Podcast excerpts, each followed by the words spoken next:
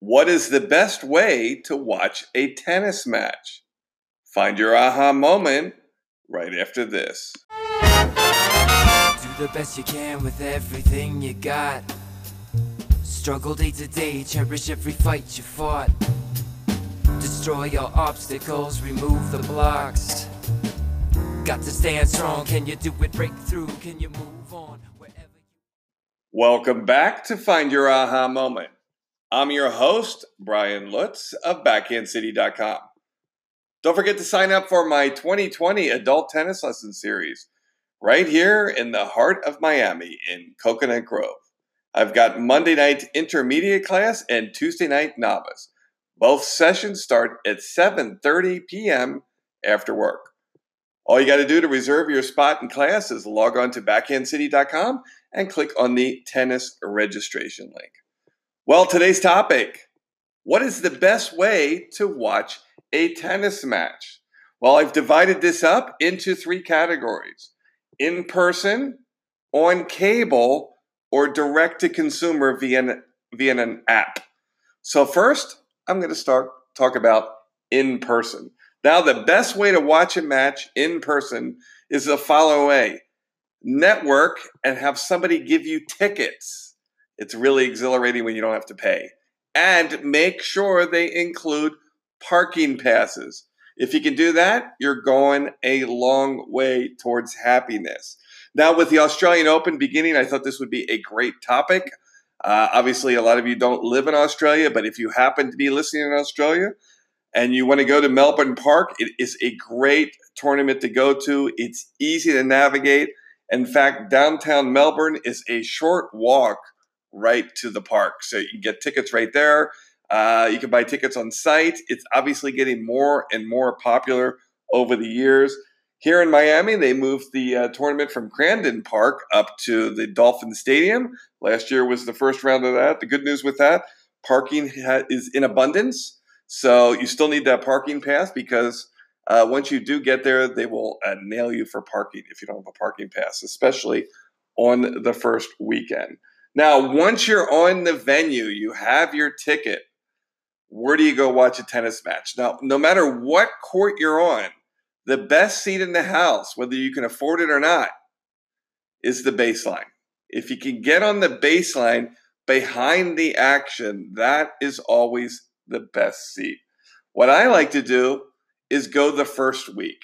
If you go the first week, there's tons of action on the outside courts, and there's just a lot of great seats no matter where you sit.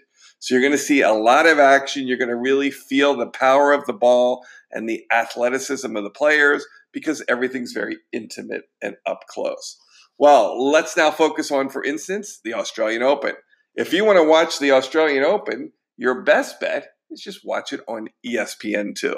Since there's a 16 hour time limit, it's kind of fun to watch because a lot of their live matches will come on board about 9 or 10 o'clock Eastern Standard Time.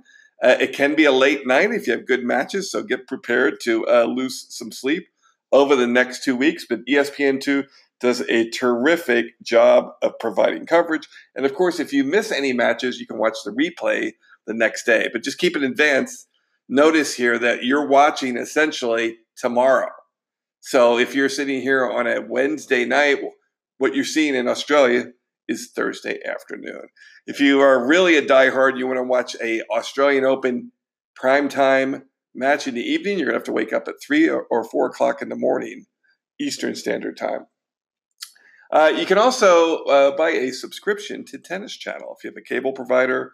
You can go through them. Um, one thing I want you to note here is for these major tournaments, Grand Slams, Australia, Wimbledon in US, they're covered by E ESPN2.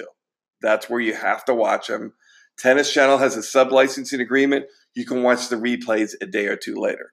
Now, for the French Open, E ESPN2 and ESPN have dropped the contract. So, Tennis Channel has French Open from beginning to end. Now we move on. Non Grand Slam matches. If you're a diehard fan and you want to watch tennis year round and you want to watch men's tennis, your best bet is Tennis TV. It's $14.99 a month, and I think they're running a 12 for 13 months. special right now. I think it's $119, but you don't need any cable provider. You don't all you need is internet access and you can log on and watch the matches on any device when you feel like it. They have replay matches and of course they have live matches. And I really like the tennis TV feed because the commentating is really solid and they're not too chatty. They let the matches breathe and they're really enjoyable to watch. Of course, you can now, even if you want to watch directly on your computer, you want to watch the Australian Open, you can get on ESPN Plus. They're really marketing that heavily right now. It's $4.99 a month. So that's worth a look if you want to watch it on your device. Uh, if you want to look at Tennis Channel on your device, you're going to have to get a little creative here. Um, there's a lot of platforms you can do it with. You can do it on Apple TV, you can do it on Sling TV, you can do it on Roku. It's pretty much available anywhere. You just have to go through a service provider to get it. You can't go direct to consumer like you can on tennis TV. Um, the tennis channel is averaging $9.99 a day or $19.99 a month. It's got a ton of women's matches. So if you like WTA tennis, go with the tennis channel. They show a ton of women's matches, even during Grand Slams. When there's men and women's matches playing simultaneously, they go to the ladies' matches. So if you love ladies' tennis, Tennis Channel is for you.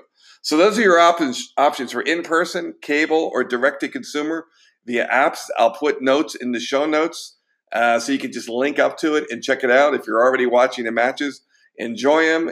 Uh, make sure you get good sleep um, because, well, maybe you're going to need to take a nap during the day because a lot of these compelling matches will go way past midnight here on the East Coast, but they're a lot of fun to watch.